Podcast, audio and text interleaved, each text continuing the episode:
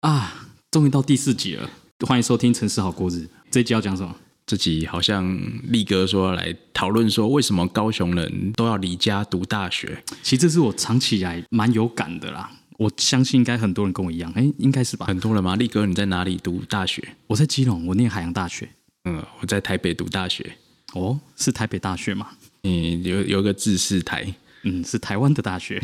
很多人都说我要离开高雄去念大学。为什么大家都会有这种想当然尔的习惯？哎，说哎，大学就是要离家念啊，好像在高雄念很逊，会这样子吗？好像真的会被人家笑哎，说你一辈子都没有离开过高雄。但其实哈，我读大学的时候，很多台北人就真的一辈子都没有离开过台北，有甚至是一辈子没有离开过大安区。我那时候遇到同学是觉得离开台北就是南部，就是不方便。对啊，基隆就是南部嘛，基隆是南部，对，哎，哇，一开始不强，从这个想法就可以看出，哎，南北的这个学子们哦，对大学的想法好像就有很大的不同哦。到底为什么高雄人就一定要离家背景念大学不可呢？高雄也有大学啊，对，但是那这大学什么时候有的？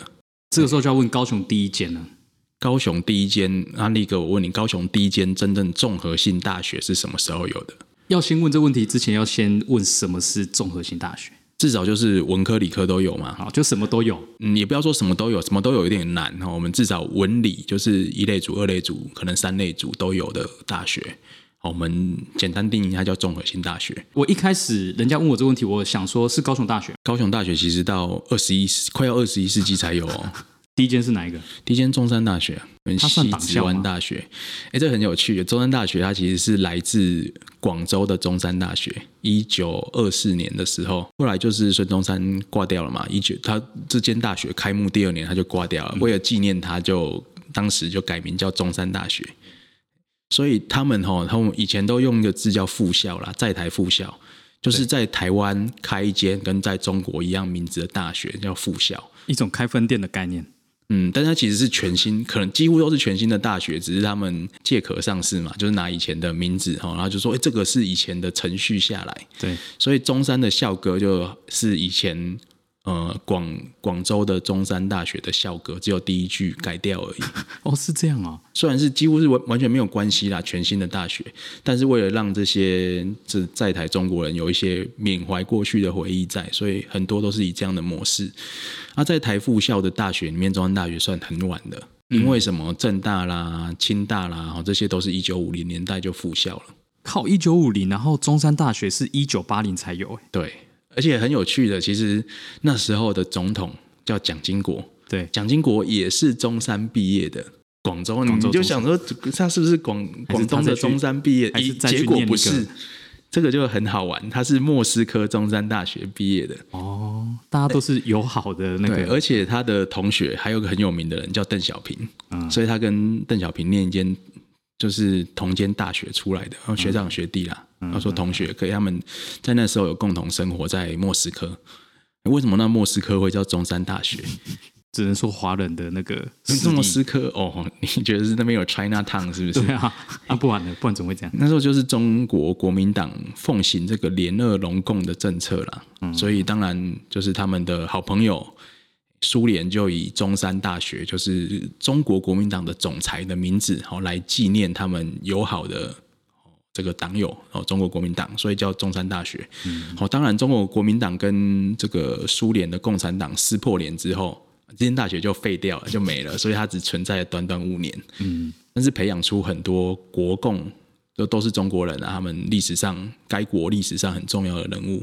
哦，感觉这个历史中山大学真有很久，很有趣。所以为什么就是蒋经国也是中山大学的校友？当时中山大学要复校，还特别去请示他。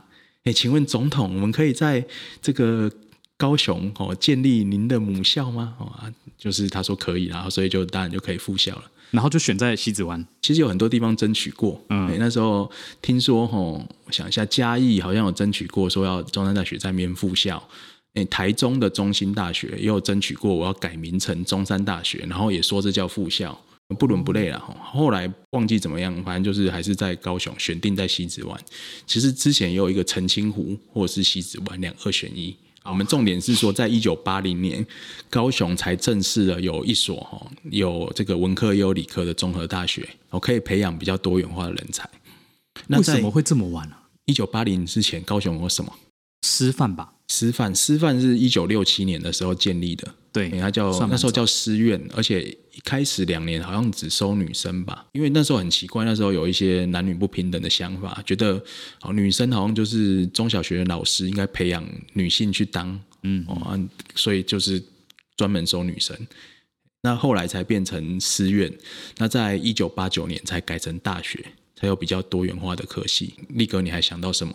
高雄在之前有什么大学？高一吗？没有，没有高一，高一应该在中山之前吧？高一在中山之前，不过因为高一哦，毕竟一开始的时候也是叫医学院呐，高雄医学院，哦，它只是学院，然后后来改制成大学。对，后来才改制成医学大学。不过我其实如果是凭印象的话，觉得高雄的大学好像没有很多。嗯，对，尤其是在比较久的年代，我们的确大学都没有设在高雄。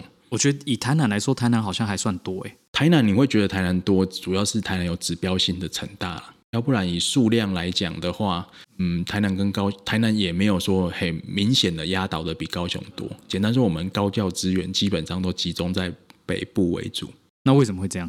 其实这就说来话长啦。嘿，其实，在二次大战结束的时候，台湾那时候我们可以说只有三所或四所大学，就说应该这样讲啦。台湾现在留下来的四所，只有四所大学是日本人时代留下来的。诶，台大、哎，成大，那也是呃，诶，日本哦，台中有吗？有诶，想不起来。中心，哦，中心是吗？中心是所以中心不是党校。中心不是党校，哦，这有个中中字，我我就以为中字头都是党校。还有台师大啦，但是台师大以前是台北高等学校，嗯。它其实有点像是大学预校，或者是有点综合高中综合高中。的概念，但那是精英的综合高中。嗯，你后来在一九四五年哦，就是这个日本战败哦，国民党来台之后，才改成师师范学院，后来改成师大这样子。那所以你意思是说，呃，那主要大学的设置还是在国民政府时啊时代啊？比较多大学都还是在国民党来台之后，他们我刚才不是讲说有一波复校潮吗？对，那在一开始哦，战争结束的时候，二战结束的时候，大概有十八年、十年的时间，基本上就是那时候国民党大家都没有在管高等教育这块啦。嗯，那他们可能那时候是以打仗为主，哦，也没有控管教育这方面的问题。那等到五零年代，哦，国民党的地位比较稳定，就是韩战爆发以后，第七舰队巡弋台海，国民党政权得到确立之后，他才开始来重视哦这些高等教育的问题。他们就想说，哎、这时候就不太需要再暂时不用再逃亡了嘛，就开始要恢复一些他们文化道统上面的东西。哦，大学当然就很重要，所以就开始把一些从就中国就是中国被消灭的大学，他们想要在台湾复校，嗯嗯，失去的江山，死而死而复生就对了。嗯，好啦，秽秽土重生，好，哎所以那时候什么清大啦、政大啦、哦交大，全部开一波。对，全部开播。那也有一些是私人的嘛，所以五零年代就很多就开始开了很多大学啊，也有一些专科啦，有一些是新设的。后来到一九七零年代的时候，就设到二十几所，就二十几所大学，然后还有更多的专科。那时候都还是集中在北部、新竹、桃园、台北为主，因为离他们的中央政府最近。应该也蛮能理解的啦，因为那个时候他们的权贵对，因为他们带来的北部嘛，嗯，这些他们占位置啊。就离他们住的地方比较近。那南部呢，他们的规划其实好像都是军校啦或技职体系的，哦，难怪啊，因为我南部在他们眼中有点像他们的殖民地嘛。西山猪的啦。对啊，就是生生兵啊，哦，呃这个做武器啦，会有哦做一些国防事业啊。所以南部其实很也有一个很厉害的地方，高雄有三军的官校，有陆官，有海军官校，有空官。空关，嗯，那陆军官校就在凤山，凤山海军在海军在左营嘛，空军在在冈山。山，嘿，所以高雄其实军校非常多，嗯，那当然其他的哦技职体系的学校也比较多，这是在一九七零年代，就是在还没有中山以前的情况，讲了这么久还没到中山呢，就就到中山，后来中山就就盖起来了，但中山规模毕竟还比较小。嗯，发展也比较受限，所以其实高雄在比较早期哈，大家以为高雄很繁荣，那个工业起来的时代，重工业发展最快的时代，其实高雄基本上没什么高等教育啊。嗯，所以大家一一定要高雄最优秀的学生一定是往外跑啊。对，所以人才外流的问题哈，不是说怎么十十年二十年才有，民进党执政，对怎么人才才外流？其实是一一百年上了哈。我们也不要只只讲说国民党哈，也不要，其实在日本殖民的时代哦，甚至更久的时代哈，高雄其实你真正最优秀的人才要受教育，一定是往外流。而且基本比较近的应该就是台南，对啦，至少也是比较好的学校哈。但是更多的人，当然大家习惯都是去台北嘛。一直到现在好像也没有特别的改变呐。但是其实，在大学的量上面呢，因为我们知道，在一九大概一九九四年的时候，那时候开始有一些教教改联盟，嗯，我有发起说要增加高中跟大学的量。那当然，很多人会批评说，这个政策是不是对后来台湾的发展是不是真的正确的？因为他把高中跟高职的比例变了，变成偏向高中之后就接大学，所以大学大量的扩张。那当然有很多历代教育部通过的改革政策，也开放了新设大学的便利性。大概一九八零年代的时候，大学还是精英教育啊。一九八四年的时候，大学生的人口只有十七万人。那时候台湾人口已经快要接近两千万了，但是到了两千年的时候，大学人口就突破一百万人，从十七万到突破一百万。那大学的数量从在二十几所突破到超过一百五十所。那这个事情哦，对台湾来讲，当然不见得是好事，但对高雄来讲有个影响，就是以前是大学沙漠的高雄，确实多了比较多大学。多到很多吗？没没有多到很多了，但你看，至少国立的就多了高雄大学，高雄大学，那就是我们有两所综合大学嘛。哎，好像综合就这样了。对啊，其他的话其实就没了。其他大家会想到说比较有名的，对科大啦、正修，然后树德，嗯哼，然后后来实践有南部的南部的高雄的院区的院区，然后再来就是大家现在刚合并的高科大，高科大，高科大，以前是。高音大、海科大跟第一科大三家合在一起的，那这些就是大概在一九九零年陆续改制或设立了。它本来可能是我们讲专科哦，改成科大，或是直接像第一科大，就是九九五年左右吧新设立的。我整体的技职的那个形态是比较多的。对，比较就是就是还是这些应用性的，以这个比较多。上一支就是我们上一集在讲的这个高雄的那个高雄港啊，这重工城市的这个连大学，其实也是因应的这个城市的机会而生的嘛。嗯嗯，听起来是是相关的人才培育，然后就投入相关的产业。嗯，所以好像也是蛮合理的，蛮合理的。只是它的不管是资源的值或是量呢，都还是偏少。嗯，国家投入的相当不足。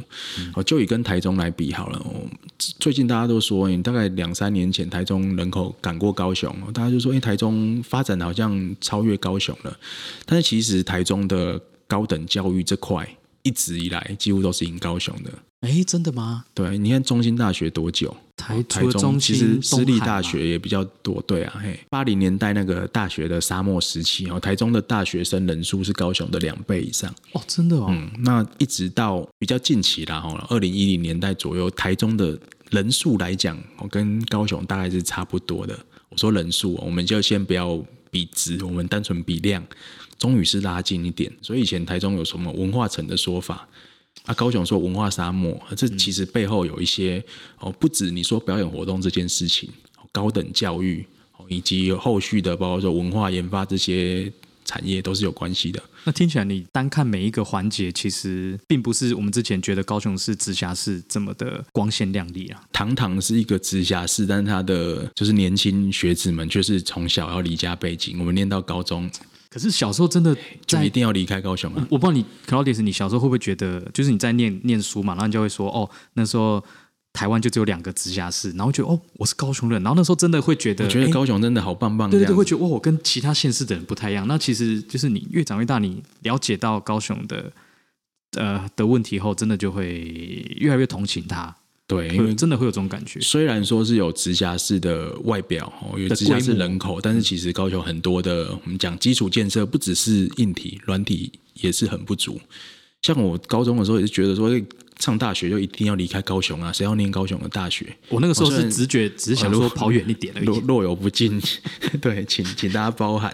对对，我们以前都是都这样想。对啊，大家就觉得，哎，大学离开家很正常嘛。我去台北才发现，那，台北人不是这样想啊。哎，真的哎，真的哎。所以这是就是高雄人的一个悲哀啦。所以我们说北漂，你北漂不是高雄人找不到工作，说要北漂，是你从基本的教育开始，你的。机会就被剥夺了，你就必须要北漂来接受更更高等、更完善的教育。这边有个概念很有趣，就是以前我们都会觉得你在高中毕业的时候，然后你就觉得啊，反正我就是去填一个志愿，然后看我要在哪边念书。可其实你没有想到，你其实在哪边念书，尤其你念了个什么科系，你后来就会几乎决定了你在哪边工作。那工作就跟生活你在哪边组成家庭。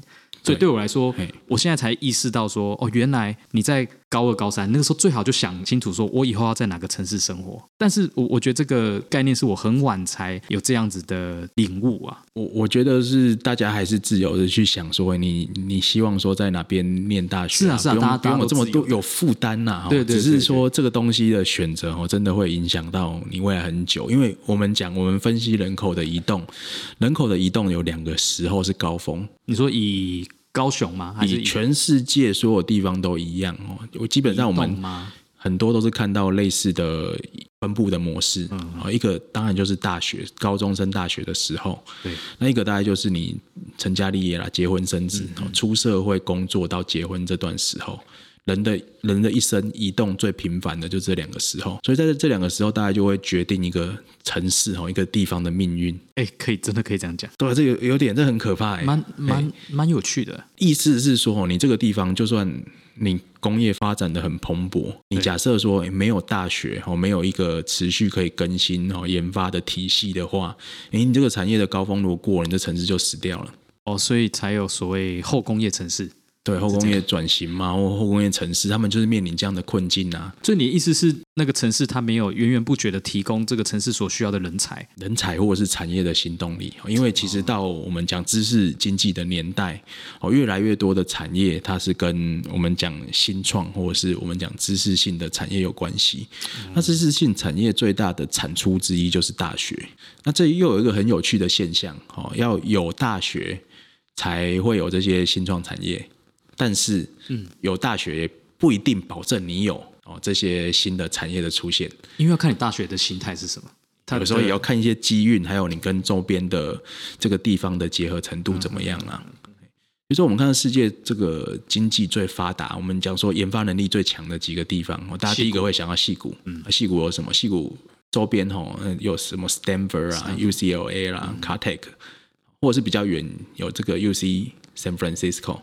因为这些他们大概都是提供戏骨源源不绝的新的想法，因为很多早期戏骨创业的企业家有很多是跟这些大学有关系的，像 Stanford 就出了很多未来这个 IT 产业界的巨头。所以这边讲到城市跟大学的那个紧密程度。还包括它城市里面的产业，就是三个全部都扣在一起的。对，就全部扣在一起。这样，所以讲回台湾，那目前也就是首都有这个能量啊。台湾一个最成功的案子，甚至国际会引用的哦，就是台湾的半导体产业跟新竹啦。嗯，我们知道台湾现在收入最高的地方在竹北的样子。竹北，对，听说那边的幼稚园的学费是全台湾最高，好像那边非常可怕。有些里的收入的中位数是两百万。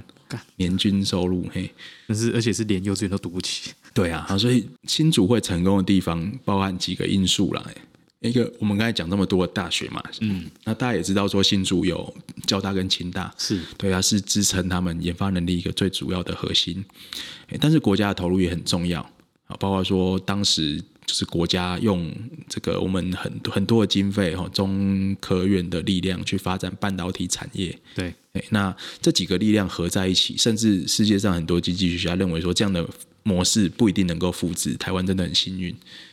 国家主导的产业转型就成功这么一次，那奠定说我们可以吃啊这么久的老本。但是这边会讲说哈，这个模式因为不一定能够复制，所以我们一般在讲说，哎，城市啊跟高等教育的关系，我们会希望说提供一个哦具有充沛动力的环境，但是我们不限制它的发展。嗯，什么意思啊？白话一点，白话一点。嗯，这样讲啊，我们就是把钱投到大学，把钱投到研发中，那你要做什么随便你。哎，那鼓励说，你如果有一个新的 idea，你可以找到人去方顶你的东西，哦，那可以把它变成实际上可以产出的东西。所以，我们其实要突破很多法令的限制。我们可以让，比如说让教授可以去开公司，嗯，特别是说高产值的教授，他应该可以把他的学术研究的东西转换成他实际上面的收益。但目前我记得在台湾好像没有这样情况，台湾也是逐渐想要放宽。那当然，台湾的限制还很多。对对，那像美国啊，如果是一流大学的教授，有些开个四五间是公司的，大有人在，他们计转很频繁。那我的意思是说，哈，国家大概很难猜对，每一次都猜对产业转型的方向。嗯，但是国家可以培养出这样具有创新的环境，那这对周边的城市是非常有帮助的。因为有个这个经济地理学上面很有趣的效应，而你把一群很聪明的人，或者是一群很有产值的企业放得比较近的时候，他们的互动之间会有乘数效应。我我觉得，毕竟大城市就是提供这样子的能量，因为人跟人的那个交互跟碰撞是很剧烈的。对，所以就回到一个高雄的问题啊，就变成说，你在这种知识经济的体系里面，就是强者很强，大者很大。对对，你要说我在这边比较弱势，我要彻底的翻转这个劣势，它其实需要非常非常大的努力。而且其实不只是学校而已啊。举例来讲哈，就像中研院、中科院，它甚至有一些财团法人，其实高雄也是有啦，像金属中心，对，但是规模就比较小。那真的就是很有很多资金在做学术研发的，也还是都是北部比较多了。怎么讲下去越讲越自己怎么变得很悲观的样子？真的讲只是突然讲不下去。对，这边在告诉大家哦，因为其实我们刚才从。城市的，因为为什么没有大学读？嗯，讲到北漂，讲到产业，其实这个问题很久很久很久，不是说谁执政二十年、三十年，那这是整个结构性的问题。呃，你要改革的话，其实这二三十年已经算是比较好了，因为我们刚才讲到高雄，从本来完全没有综合性大学变到有，从本来大学很少。变到至少量多一点呢？我们不要说值多好，量有增加，对，那还是有一些我们讲基础的研发能力，让而且这些研发的性质跟高雄的产业发展会比较接近，所以高雄还是有一些可以强势发展的项目，比如说我们讲说海洋好了，海洋产业，那中山的海洋学院大概算蛮有名的，这全台算蛮有名，比较排名比较前面的嘛，算我们的有效。算我们的优势之一，所以我们如果城市要发展这些项目的话，可能就要掌握说我们现在有的优势跟资源。那不是说我们只是单纯的招商哦，我们是说大厂来投资而已。我们是要让高雄在地能够长出这样的企业。那有没有办法高雄人自己创业成功，做自己优势的产业，这个才是比较重要的部分。嗯，我觉得如果接续上一集我们讲到大港开唱。然后也有讲到博二，我这边分享自己的经验啊，就是我们在讲现在设计科系的学生，就是他们毕业后都要常常要去参加那个新一代嘛。对，那新一代一般大家的设计科系学生都会觉得那个是他们念这个科系的一个朝圣，就对他们说那个就是目目标成人礼这样子吧。对对，成年你有参加过那个，你才能说你是。你是念设计，你是搞设计的啊？不过当然今年很可惜啦，因为疫情的关系，所以就就没有办法，只能线上增建。那除了台北以外，我觉得另一个代表性的就是青春设计节。对，就是目前是办在博尔嘛啊，当然它前身有也在高雄换过的很多地方。嗯，那我觉得呃，如果以设计产业来讲好了，大部分的设计科技学生当然直觉就是想到未来就是去台北发展了。但我觉得至少以这两个比较大的这个设计的这个盛世，一个南一个北，所以我觉得在高雄还是算很有代表性的。嗯嗯，那。尤其又接着这个博二，或者说大博二，或包括未来的这个流行音乐文化，也是会蛮期待的啦。对啊，就是培养这些我们讲高雄发展产业，还是要有人才的供应嘛。对对，那其实这有点像相辅相成，因为一部分哈，我们讲企业要投资，那吸引他来的原因，其中一个是他能不能在这边找到他可以用的员工。对，所以这个企业跟人才是彼此。互相牵引的，其实，在在高雄相关设计科系的，也有一些他们的那个学生的能量，其实也都很强。像我所知道的，像什么呃，树德，像树德的服装嘛。然后近几年高雄大学建筑好像也也不错。嗯，那树德其实有一位很有名的人物，就在树德任教。哎，谁呀？我们的前文化局长。大韩四君子之一的尹哦力，老师，他现在他现在在树德，他没有当局长，他就是没有在公部门，以后就回去学校啦。对对啊，那这部分我觉得高雄其实也不会输啦。那他毕竟作为相关附近的县市，嗯嗯，也会有一个吸引力。对我我觉得说这个我们讲的产业政策啦，就是要把人才培育、人才供给跟或是招商这两件事情哦结合在一起。对，有的人认为说，你如果招到一个大厂来，人才就会从外县市自动搬过来。嗯，那我刚才讲说，这只对了一半。如果你企业在这边找不到人才的话，他就算在这边盖了哦，投资了，他也不一定能够找到优秀人才帮他经营，那他的后续投资可能就做不下去。嗯，那比如说之前呃南科，我们讲南部科学园区啦，哈，要争取高雄跟台南在还还没设置之前都有在争取，其中一个台南能够出现的原因就是台南有成大，嗯，对企业来讲比较方便，比较有吸引力而。且成大在业界的名声是相当好的。对啊，嘿，我讲实践在那个燕巢燕巢嘛，燕巢哦啊，高师大也在也有燕巢校区，也有燕巢校区，对它的哦，高师大也有工业设计，它好像也是在燕巢。它第一科在反正也是很北边嘛。但是我我觉得我发现一个问题哦，这些学校它其实离市区都有一点距离，有没有觉得？好像有一点呢、哦，所以那时候其实高雄有个叫高雄学院计划，就是在南子啊，然后到桥头啦、燕巢这边，其实我记得有七七八间大学，应该是七间大学分布在那边。对，对，所以那时候如果说要盖一条轻轨把它连在一起，还是叫轻那个学园轻轨，有有这样子的规划有这样规划，然后也有高雄学院廊带这个计划。哦。就是说，因为校地取得的问题啦，然后高雄的大学都分布在比较偏僻的地方。哦，那我们刚才讲到哈，人才的聚集它是会有地理效应的。如果你可以把越多人才放在越近的地方互动，这很奇怪，这也这很简单的怎么讲？哎，你你也不用对他们做什么，但是只要他们之间的互动增加，他们的产值产出就会增加，不管是学术能力、经济能力、哦经济产出都会变好。所以放在这这些设计科系都在离市区比较远的地方，可惜之处就在于说设计产业的舞台、工作机会，他们都在市区。嗯，对。那这些学生，比如说你在学校偶尔画图换到半夜，但是你要体会说那些市区的变化，或者是跟这个业界一线之间的接触会比较少。或是你常常要找一些供应的厂商，这个就最麻烦了。类似就要这样、跑哦，跑得很辛苦。如果你在市区，或者是你到大四你要实习啦，哦，你可能就学校跟你实习的地方要两处跑，嗯，或者是你可能那时候就有一些接触到哦业界公司，是不是毕业要找你去啊？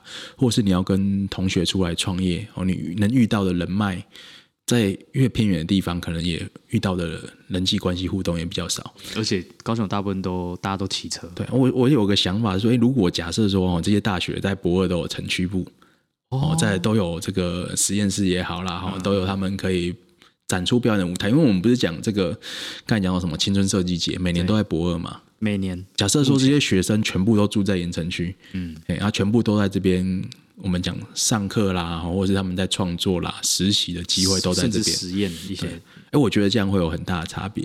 这个对学校来说应该不是太难的事情啊。我记得在呃，以我去日本的经验，我记得他们有一些大学甚至就是直接在市区的一栋大楼，然后那个大楼它就会直接就是什么什么什么某某某某大学，对对对，然后你就你远远看，其实它就是一栋大楼，可是那栋大楼就是大学的某一个分部，这样，嗯，那个感觉跟城市的那个紧密程度是很很相近的。其实日本哦，有一些大家看起来很就是很有地标感的大楼，呃，里面其实很多大学的城区部。我举个例子来讲，呃，日本大阪哦后站有个大开发案叫 Osaka Front，嗯，它里面有一栋就是办公室的建筑。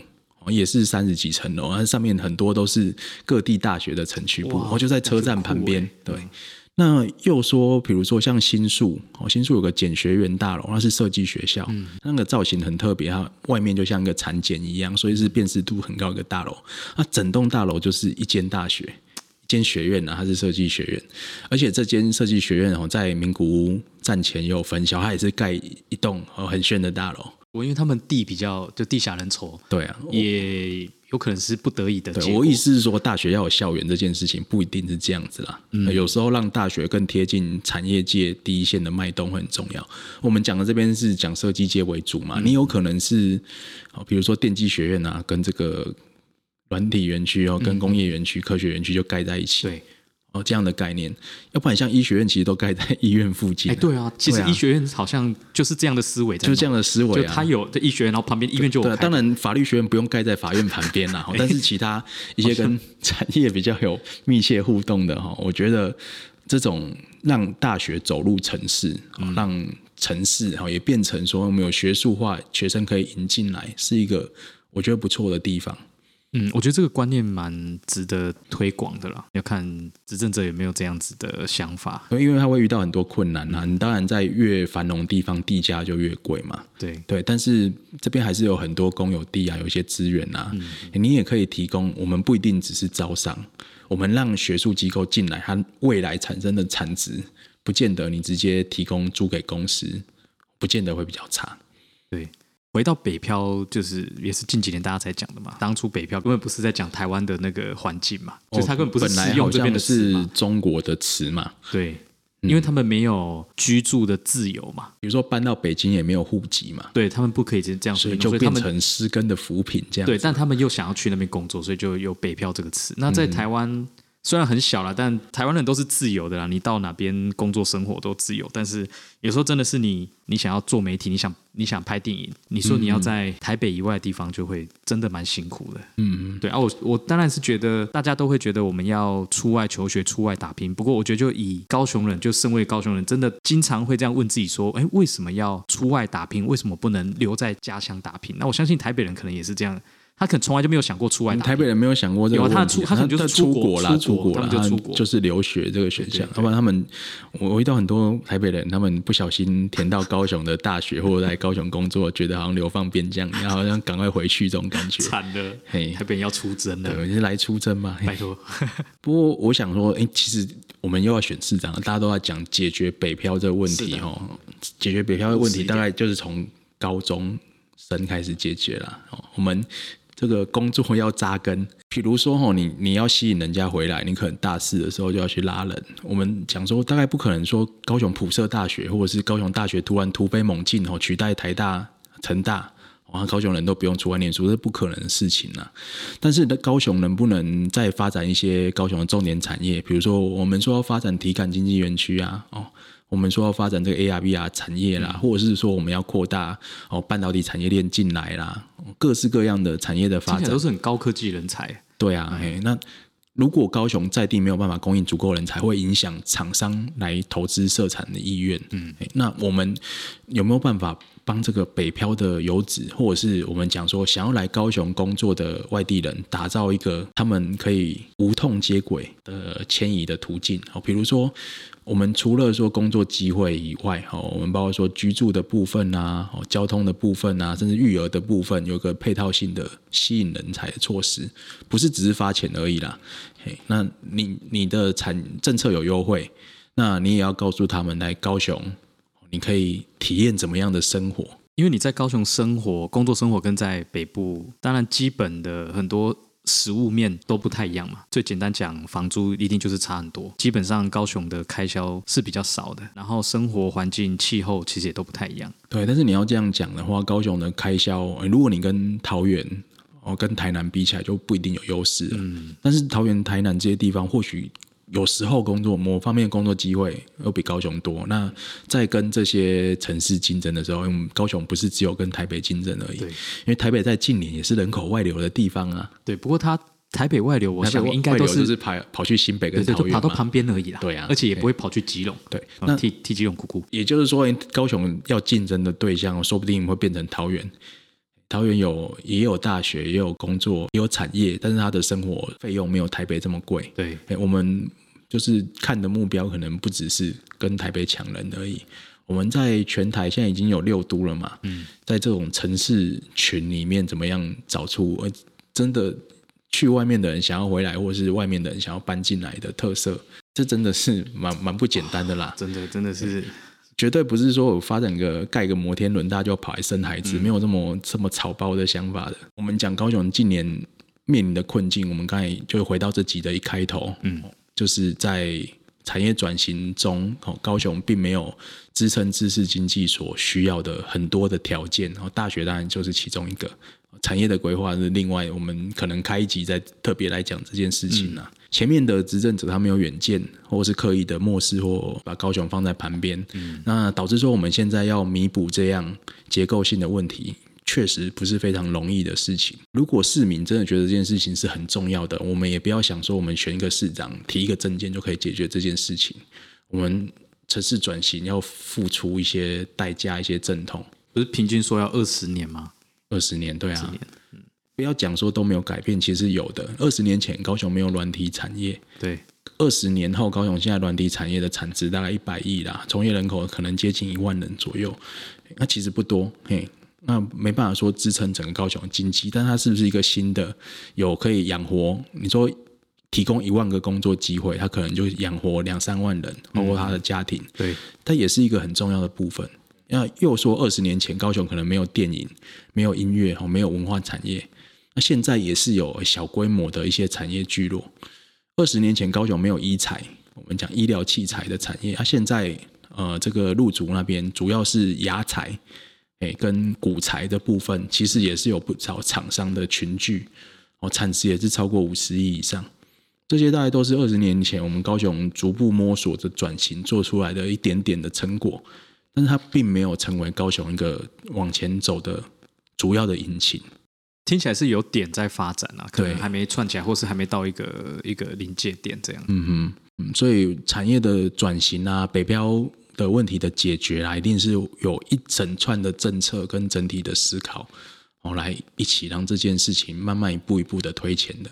嗯，它真的没有这么的单纯，说就是就是大学比较少而已，或是产业形态的关系而已，这样。对，哎，我们城市好故事讲这集会变得比较沉重啊。不过这个也就是高雄的大灾问啊，就是最大的问题就是这样。那谁能解决它，谁就能获得什么高雄的大秘宝啊？高雄新娘吗？还是我不知道。其实今天就大概就是点一个比较大的问题啦。我我相信应该也没有太多人会从这样子看高雄。其实哦，你问我说你有没有方式可以解决这问题？嗯，我会说有，什么方式？我可能要跟你讲三天三夜。嗯，我觉得答案绝对不是这种一句话，一句话告诉你他就是骗子。那答案非常的长，那要执行的功夫也非常大，那需要非常大的投资跟整个市府动起来。嗯嗯，很难有一个候选人，一个或是一个选上的市长有办法跟市民。